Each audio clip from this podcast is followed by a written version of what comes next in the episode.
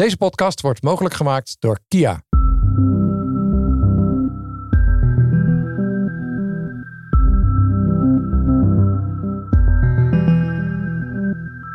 Stapte je voorheen elke dag in de auto om naar kantoor te rijden?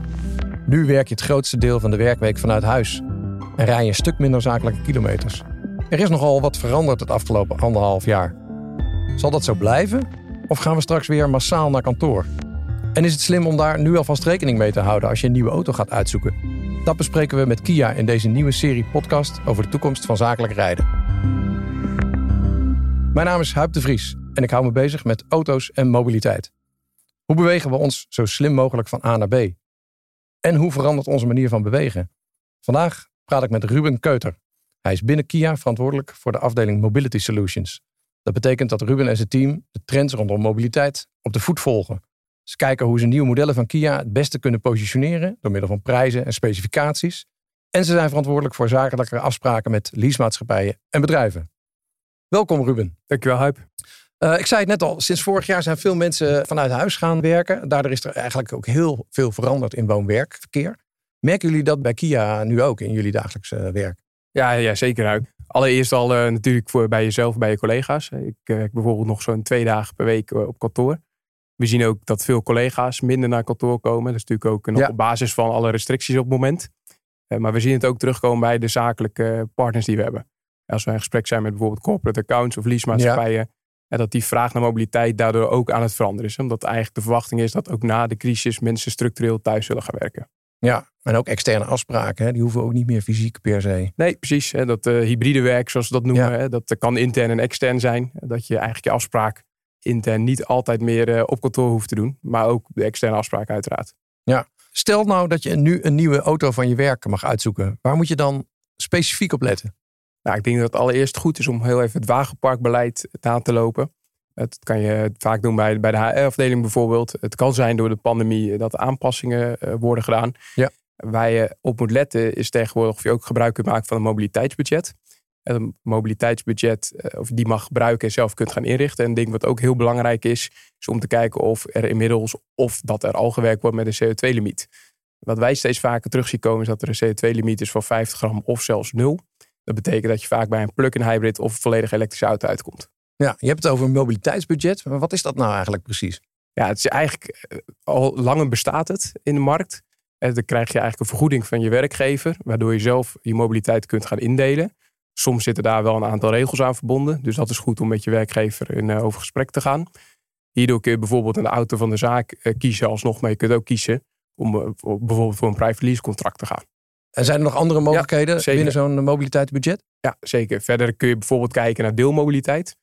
Uh, oh ja. Dat zien we natuurlijk steeds verder groeien. Maar je kunt bijvoorbeeld ook kiezen om een jong gebruikte betrouwbare occasion te kopen en te gaan voor een e-bike daarnaast. Oh ja, dat kan natuurlijk uh, ook. Wij hebben in deze serie podcast altijd een stelling die we voorleggen aan onze gast. En daar mag je dan even over nadenken. En dan komen we daar later okay. in de podcast op terug. En het is wel aardig, want je had het net over deelmobiliteit. Want de stelling die we voor deze aflevering hebben bedacht is als volgt. De deelauto als mobiliteitsoplossing, is dat nou echt de toekomst? ben benieuwd hoe Kia daar naar kijkt. We komen er straks op ja, terug. Zeker. Elektrisch rijden, hè? dat is natuurlijk nu een hot topic. Is dit nou een goed moment om over te stappen op elektrisch rijden? Uh, ja, dat vind ik wel. Op dit moment, als je kijkt naar elektrisch rijden, wordt het vaak ervaren als duur. Dat uh, is op eerste opzicht ook zo door een hogere aanschafprijs van de auto vaak. Ja. Maar ik denk dat je de totale kosten ook mee moet nemen. En dan heb je het over de gebruikerskosten. Ik reed van de week op de snelweg. Daar zag ik op de borden bijna 2 euro staan voor een liter benzine. Ja. ja als je het doorrekent, uh, je energiekosten. Als je thuis kunt opladen of publiek kunt opladen AC. Ja, dat is zeer aantrekkelijk. Waardoor de kosten lager, uh, lager uitkomen. Ja, en de wegenbelasting is natuurlijk lager. Exact. Je hebt andere voordelen op het moment uh, inderdaad wegenbelastingvrij voor volledig elektrisch. Ja, en is het dan bijvoorbeeld voor private lease rijders, dus hè, de niet-zakelijke rijders, ook aantrekkelijk nu al? Ja, en dat is leuk dat je dat zegt, niet-zakelijke rijders. Hè. Wat is nog de zakelijke rijder? Wat ik net aangaf, het mobiliteitsbudget komt ook steeds vaker in beeld. Dan heb je dus niet meer een lease uit van de zaak. Daar kan private lease natuurlijk ook een zeer goede oplossing zijn. En we zien dat uh, elektrisch rijden willen wij graag bereikbaar maken voor een brede groep mensen. Ja. Met private lease wordt dat aantrekkelijk. En dat kan natuurlijk ook, kun je ook inzetten als zakelijke rijder. Ja, en hoe zit dat dan met die, voor die zakelijke rijder? Want daar is het natuurlijk al langer aantrekkelijk. Hè? We zagen ook bij de opkomst van de elektrische auto's dat het eerst vooral de zakelijke rijders en de leaseauto's uh, waren die, uh, die overschakelen op elektrisch. Exact. Maar hoe ligt dat nu? Ja, dat is nog steeds aantrekkelijk. Afgelopen jaar is elektrisch uh, zeer gegroeid op de Nederlandse markt. Ja. Vorig jaar meer dan 70.000 elektrische auto's verkocht. En we zien dat de zakelijke incentives daarvoor, de, dus overheidsbelastingen, aantrekkelijk zijn door middel van bijtelling. Ook dit jaar nog met 12% bijtelling tot 40.000 euro, mits de auto uiteraard dit jaar geregistreerd is. Ja, dus er gaat nog het een en ander gebeuren. Wat verwacht je nog dat er nog meer gaat veranderen de komende periode, Ruben? Ja, dat is natuurlijk een breed begrip uh, uit de komende periode. En eh, als we even terugkijken, is er al veel veranderd. Als je kijkt naar elektrisch rijden, ja, een aantal jaren geleden gaf een hele grote groep mensen aan, nou, dat ga ik nooit doen. Uh, angst voor de, voor de range onder andere. En we zien toch inmiddels dat één op de vijf auto's op de Nederlandse markt elektrisch is, die, die ingezet wordt. Verder verwacht ik eigenlijk de komende tijd dat er veel op het gebied van innovatie gaat gebeuren. De auto's worden steeds meer connected. Waardoor je nu bijvoorbeeld op afstand je auto kunt bedienen. Maar in de toekomst, als je dat gaat combineren met autonoom rijden, ja, dan gaan er tal van mogelijkheden ontstaan rondom mobiliteitsoplossingen. En dan gaan natuurlijk ook steeds meer mensen met de trein naar hun werk. Of uh, ze gaan met langere afstanden afleggen op een elektrische fiets bijvoorbeeld naar hun werk. Gaan we dat meer zien, denken jullie? Ik denk van wel, omdat je door die multimodaliteit, zoals we daar naar kijken, uh, en connected, steeds meer uh, ja, modaliteit tot bereik hebt. Wat wel goed is om te beseffen, is dat momenteel van alle kilometers die iemand aflegt in Nederland, 80% wordt uitgevoerd door een auto.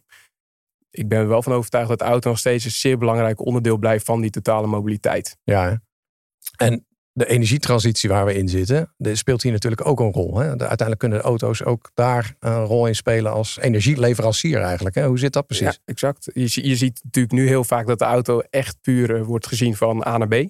En dat we daar natuurlijk naar aan het kijken zijn met z'n allen. Hoe kunnen we dat anders doen? Uh, ook om congestie te voorkomen. Ik ben ervan overtuigd dat de auto eigenlijk grote potentie biedt op het moment. Uh, zeker de elektrische auto. Omdat door bidirectional laden uh, ja. je ook op dit moment de auto kunt gaan gebruiken als bijvoorbeeld accu voor je huis. Ja. En dat zijn ontwikkelingen, dat is nog niet grootschalig op de markt aangeboden. Maar dat gaat zeker weten komen. Ja. Bidirectional laden betekent eigenlijk dat, je, dat de auto de, de energie die in de accu is opgeslagen ook weer terug kan leveren aan iets anders. Je huis of andere apparaten die je op je auto aansluiten. Precies. Ja. Dat uh, bieden we nu al aan op de Kia EV6. Ja. Dat heet dan Vehicle to Load. Ja. Een moeilijk begrip, maar even heel simpel. Thuis heb je een, een apparaat met een stekker. Die kun je ook aansluiten op de Kia EV6. Waardoor je dus andere apparaten van voeding uh, kunt voorzien.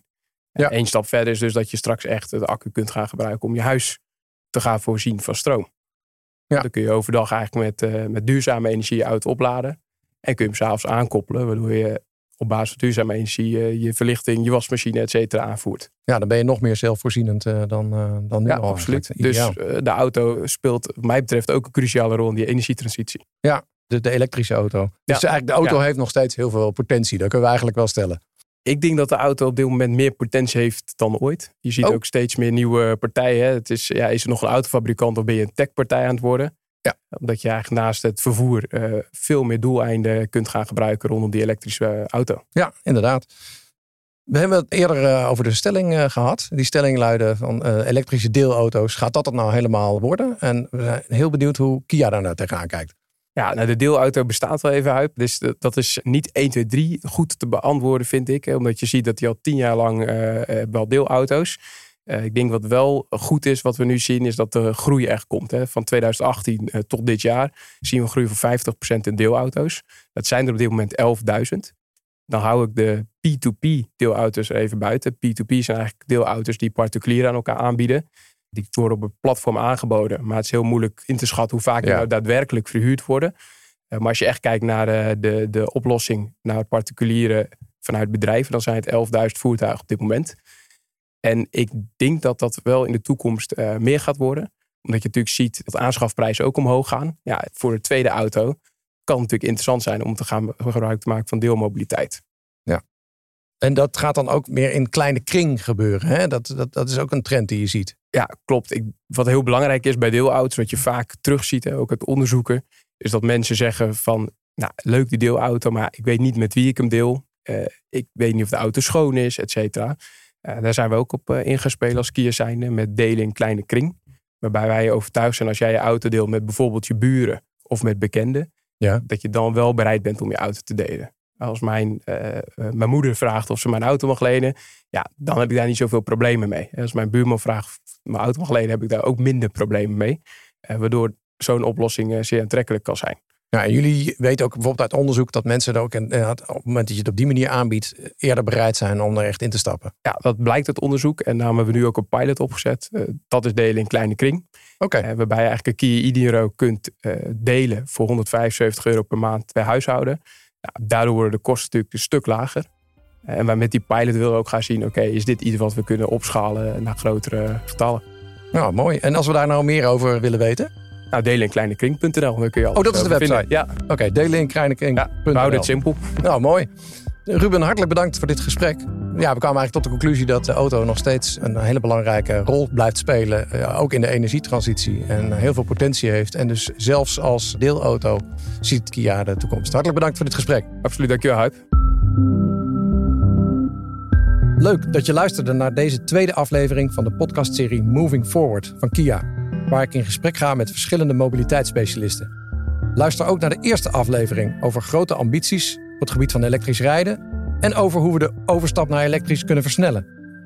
Deze podcast wordt mogelijk gemaakt door Kia. De gehele reeks is terug te luisteren in de NRC Audio app of via je favoriete podcast app.